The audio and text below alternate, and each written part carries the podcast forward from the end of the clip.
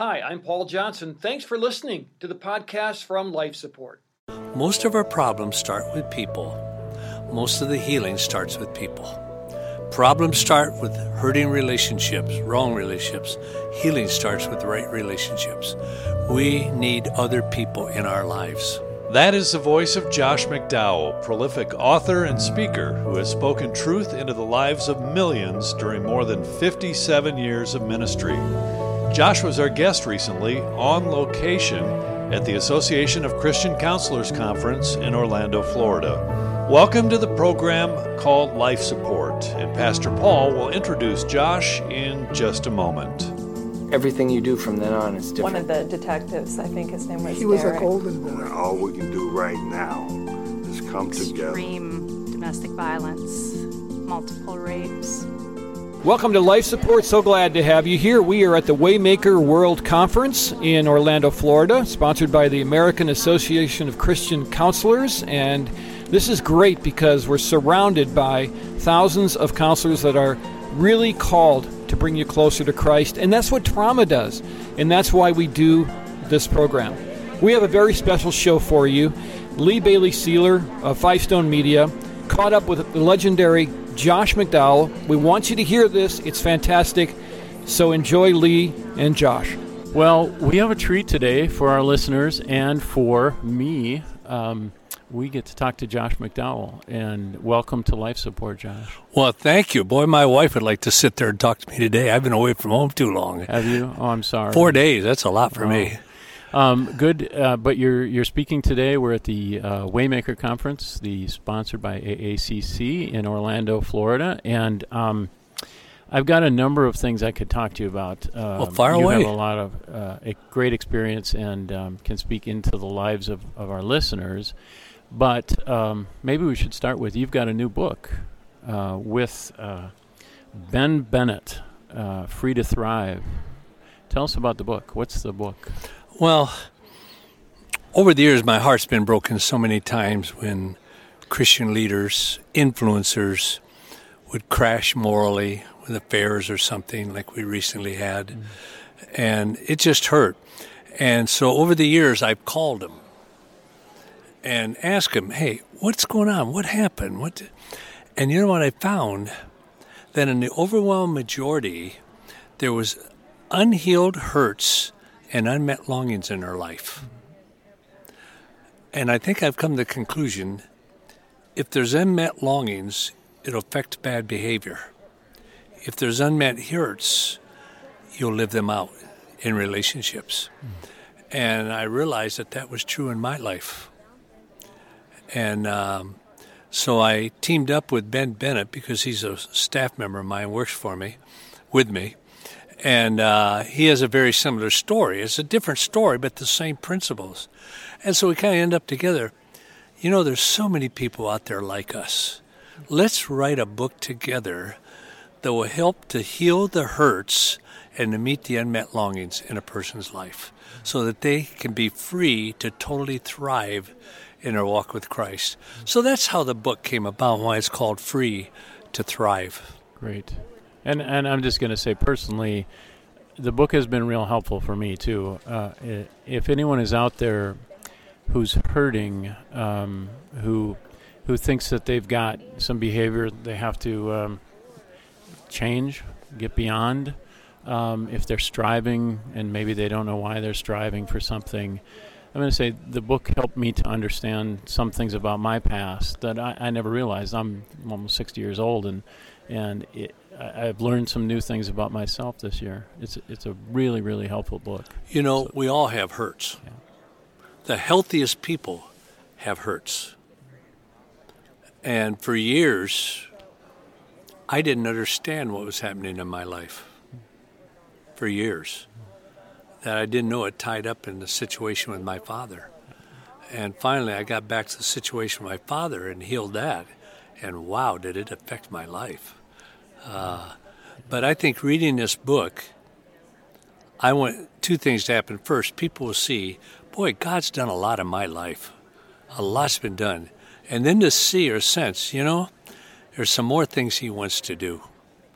And I outline it. And I think the book will help to surface some of the hurts. I'm not the one that says, now you just go out and you start praying, you start thinking, now what are the hurts of my. No, let God show them to you. Mm-hmm. But you got to be willing to listen.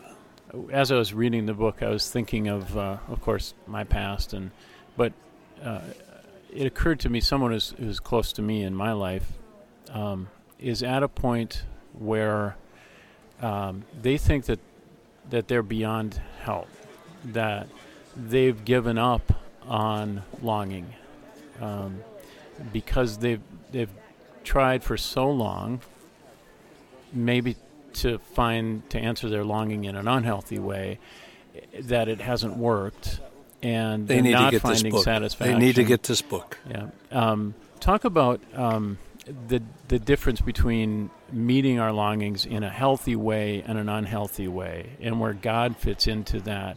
As I think a lot of people maybe feel like, well, I'm being self-centered, I'm being selfish. If I want this for my life, for instance, acceptance. We we all want to be accepted by others, and a lot of people I think will look at that as an unhealthy thing. Um, I'm I shouldn't be worried so much about myself. I should concentrate on others. What what is the difference in God's eyes between us finding our longings in a healthy way? Well, just a, simple example, and I would say the number one thing that men, especially, many women, but men especially, turn to for hurts and longings is pornography. Mm-hmm. Is pornography for for a number of reasons. One of the biggest reasons is they feel that the porn actress accepts me mm. just the way I am. Mm. Uh, and they'll go into porn. Most people that watch porn are meeting unfulfilled longings or hurts in an inappropriate way. And uh, this is why I think the book will help you to see what is right. what is a godly way, an appropriate way to meet these desires, and not. But usually, we need another person in our life. Most of our problems start with people. Most of the healing starts with people.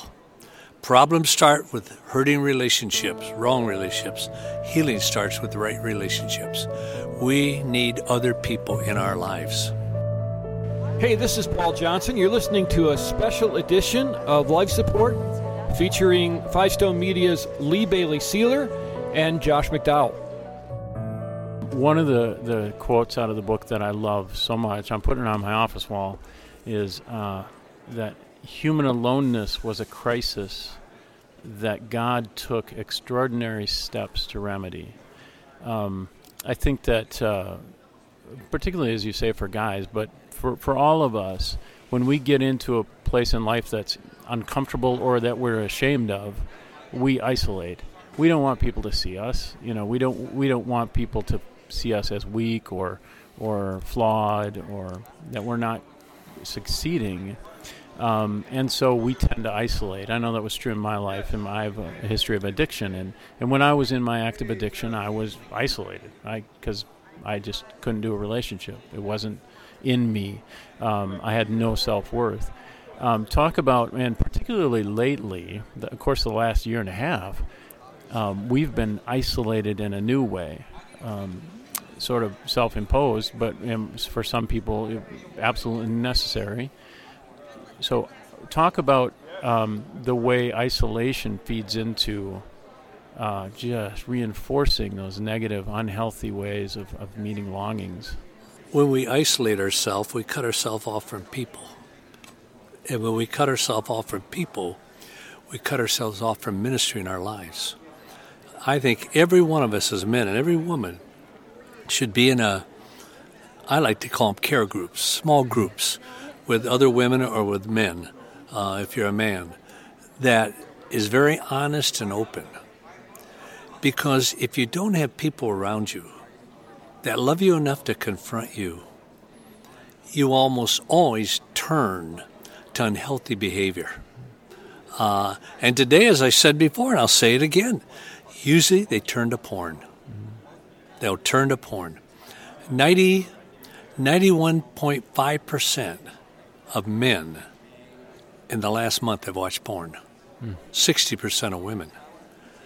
And that's huge. It's hard to believe. That's, it's amazing. Uh, that. And um, What it means is there's a lot of un, unmet hurts and longings in a person's life. We would try one way we try to do it is by start to live a performance life. We have to perform to be accepted, mm-hmm. And not accepted for who we are in our very basic nature and right. and um, our our character. We start to perform, and when you start to perform, you usually become more and more lonely as a result of it. Mm-hmm. And I don't so how a person will live a performance life. I don't know how they can ever have the joy of Christ in their life because you always have a fear you're not doing enough to be accepted. Uh, we need to realize that we need to be accepted for who we are, not what we do. Now, what we do should magnify who we are. Uh, what we do, you should be able to see on the outside who we are on the inside. And um, one of the steps here is to what is your perspective of God? Uh, I wrote a book called See Yourself as God Sees You because we need to see who God is and that He has the capacity to love us totally unconditionally for who we are with our faults. And once I realize that God accepts me the way I am with my faults, I'm not who I used to be. I'm not who I ought to be. But by God's grace, I'm not who I'm going to be. But God wants me to enjoy that process, that journey with Him. And once I see who God is, now He accepts me unconditionally, and then I'm able to accept myself unconditionally, then you're normally free to be real with other people. Until you can accept yourself the way you are and uh, thrive to be free from it, you cannot trust others to accept you the way you are. And you become a double faced person. Uh, people see one thing on the outside when you're struggling with another thing on the inside. So that that brings up one of the things that, that we are at Life Support is we are for the church and for ministry leaders. Um, what you just talked about, appearing to be who we are on the outside the same as who we are on the inside.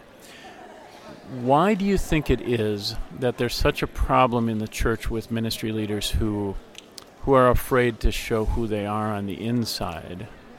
Um, and uh, what can you speak into their lives about transparency and being honest and open with their struggles? I would say one, even though you're a pastor, a staff member, whatever, you don't see how God sees you. You're ignorant.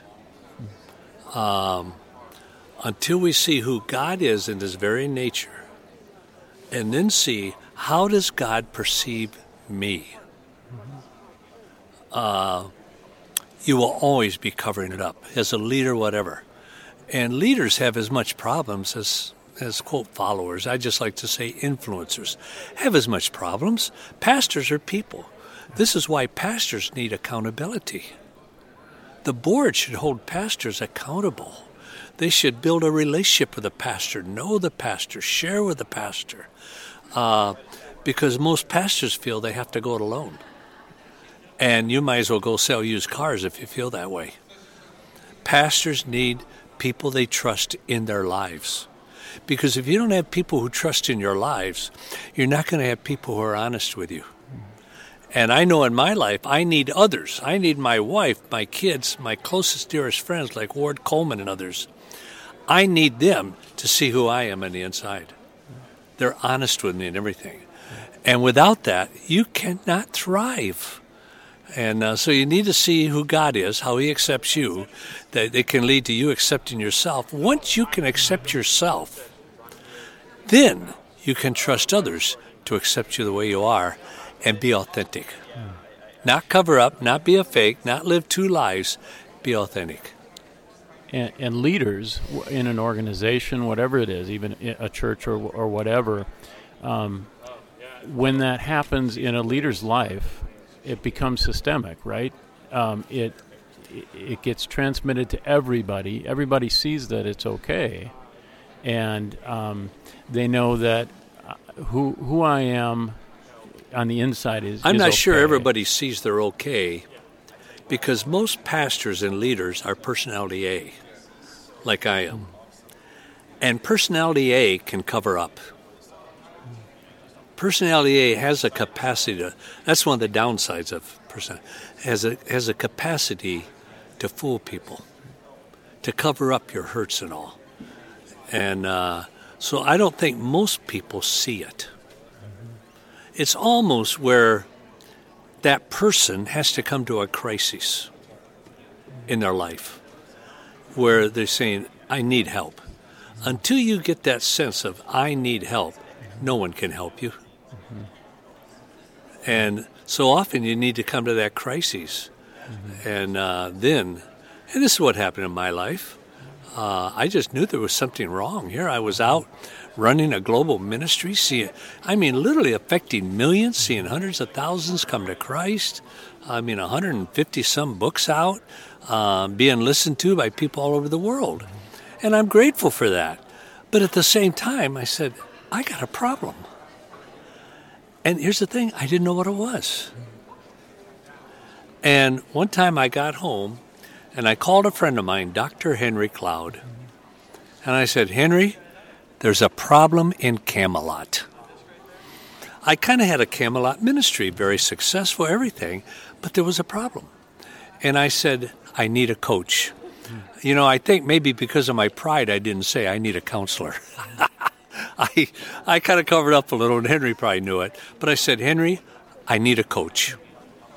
I need help. And for about a year, year and a half, every trip I made home, I went up and spent an hour, hour and a half with Henry.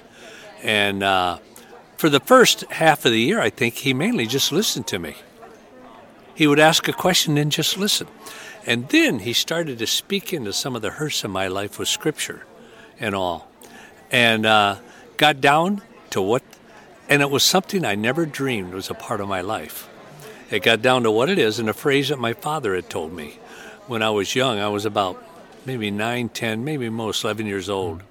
We're walking out to, I still remember the place I was standing everywhere. And he said, You know, you were an unwanted child. We really didn't want you. And the only good you're for is to work the fields. Now, my father had been drinking. If he was sober, he never would have said that. But he'd been drinking.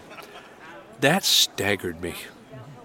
And you know, that affects me to this day. I can still feel that emotion when I think about it, everything. And Henry helped me to walk through that.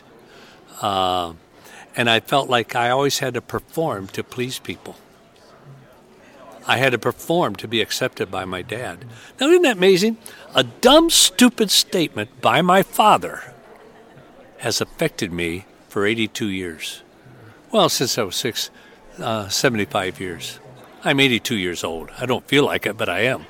Uh, and it affects me to this day. That's how powerful dads are, especially in a child's life. Uh, and so I couldn't discover that myself. I needed help. Mm-hmm. And I, I say to so many people, you need counseling. More than going to church and having a counselor at the church talk to you. Most counselors at churches are wonderful, but they're not trained. Uh, they can hold your hand, share some scripture with you, and that's about it. And I'll tell people you need professional counsel, which will cost you some money. It cost me a lot of money. It was the best money I ever spent. But I needed someone like Henry Cloud. And another man that really helped me, oh, and was a dear friend, Bob Beal. I don't know if you ever heard of the name Bob Beal. He lives in Orlando. And that's where we are right now, isn't it? Yeah. Yes, it is. He lives here, and he's a executive counselor consultant for corporations. Oh, does that man have wisdom? Oh my gosh, he helped me so much uh, that uh, he and Henry Cloud, and then my wife. Ah, I often say when my wife married me, she took on a whole lot of problems. I mean, a whole lot of shortcomings, and I never knew a woman could love a man as much as Dottie loves me. It's supernatural. I've got uh, I've got to ask you about young people a little bit. Um, you've been around, as you say, for uh, quite a while, and you've been in ministry for a long time. um, and uh, around youth for, for, a long time. Almost my whole life. Yeah. Um, talk about um, what it's like for, for young people today. It, the world is so challenging for all of us, but for yeah. young people, it's really different, I think. The world is always challenging, and the world is always challenging for young people. Uh, every generation, I think, is harder to raise kids now than they used to be. Every parent feels that way. But I would say it might well be true today. Why?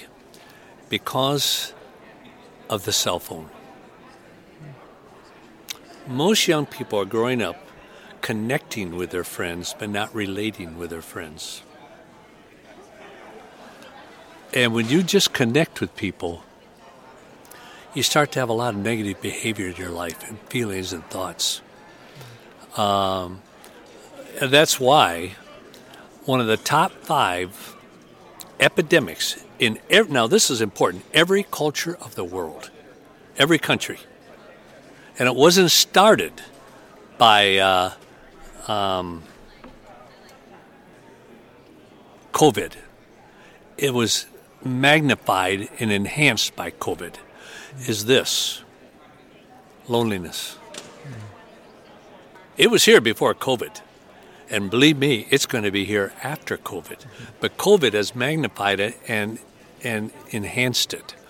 But most kids, I would say 90% of young people today are lonely because they're only connecting, they're not relating because of the cell phone. And uh, this is where parents come in.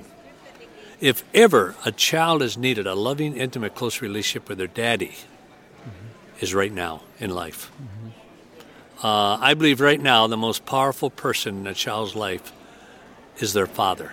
Now, I don't want to take from moms. See, here's the problem moms are usually not the problem. They're usually doing it right or trying hard to. It's the man that's often not even trying and doesn't know how to be a father, relate to a child or anything. Uh, and so dads are one of the most powerful. And when you have a child who has a loving, close, intimate, meaning no barriers, relationship with their father, you very seldom ever find them in trouble, poor behavior, whatever.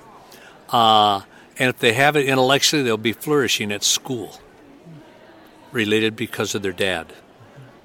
Dads have such power. Uh, and this is why churches need to have one of their two or three reasons for existence to help fathers grow. Not mothers so much. Moms are doing it right. Moms have something from God that the rest of us men don't have, I think. A, a good intuition, everything. Yeah. But churches must build men in to be good lovers, good relational people. Uh, they need to see the importance they are to a child and all. And I'll tell you this if they don't get that from their church, they won't get it probably in life. Mm.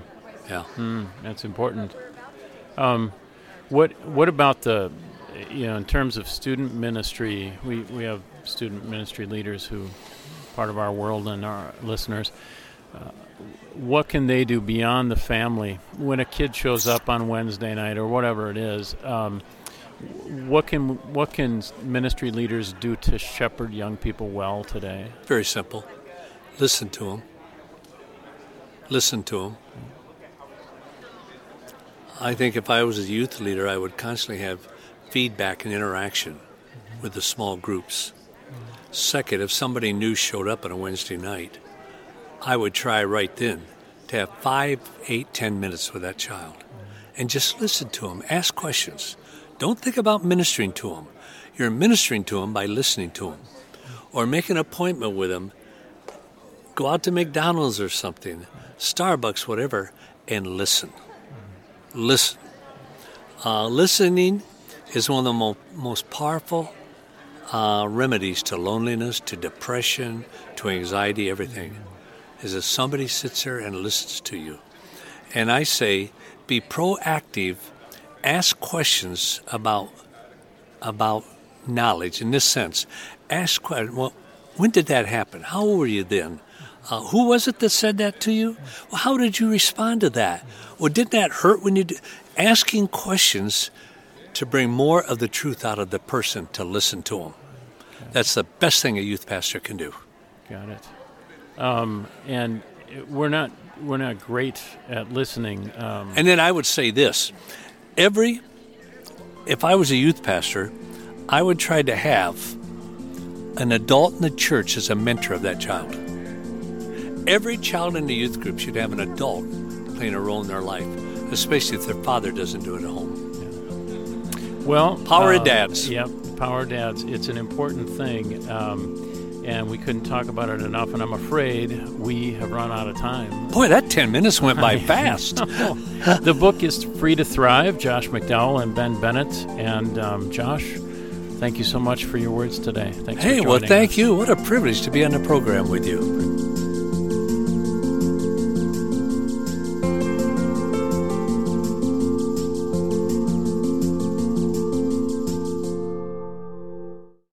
For listening to this Life Support podcast. These conversations are available because of listener support. You can make a gift now at myfaithradio.com. To avoid missing future editions of Life Support, subscribe to the podcast today at iTunes or your podcast player. And thanks for sharing this audio link with a friend and grow the impact of life support.